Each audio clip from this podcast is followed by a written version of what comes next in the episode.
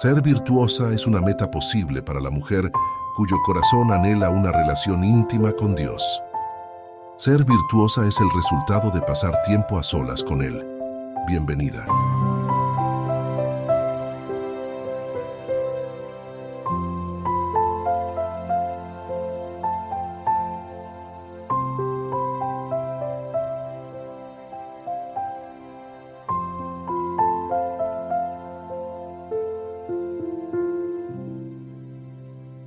Comunidad es el lugar donde vive la persona con la que menos quieres convivir. Henry Nowen. Hola, hola, ¿cómo estás? Buen día, buen día. Hoy es viernes primero de marzo y comenzamos nuestro tercer mes del año pidiendo la bendición, la guía, la compañía, la dirección de Dios en todo lo que realicemos durante el mismo.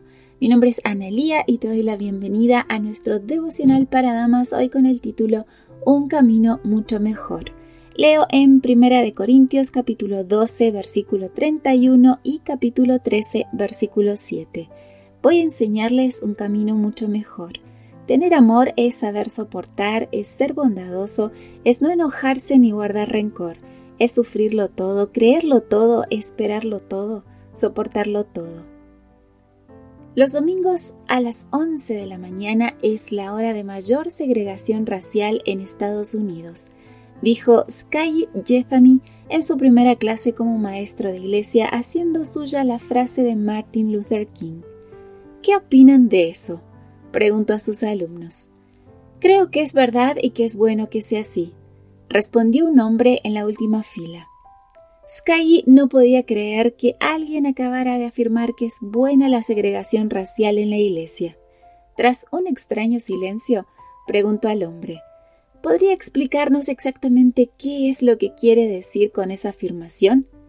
Si todos seremos separados al llegar al cielo por nación, tribu, lengua y pueblo, ¿por qué no separarnos ya aquí en la tierra? Sky, hijo de padre indio y madre europea, Hablando ante un grupo de estadounidenses, se puso nervioso y decidió no aclararle al hermano su mala interpretación del pasaje bíblico, sino cambiar de tema para no complicarse. Al día siguiente pidió al pastor que lo cambiara de clase.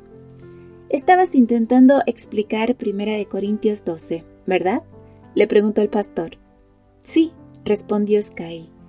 La unidad en la iglesia, ¿correcto? preguntó de nuevo. Correcto, esta es tu oportunidad de poner en práctica lo que quieres enseñar. Ese hombre nació en una época y un lugar diferentes a ti y tiene otra forma de pensar. Busca la manera de hacerle reconsiderar su visión del mundo con fundamento bíblico. Unidad en la diversidad. Recuérdalo. Qué difícil.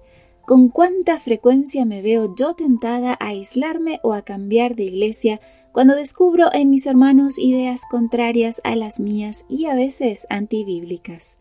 Es un reto esto de la comunidad de creyentes.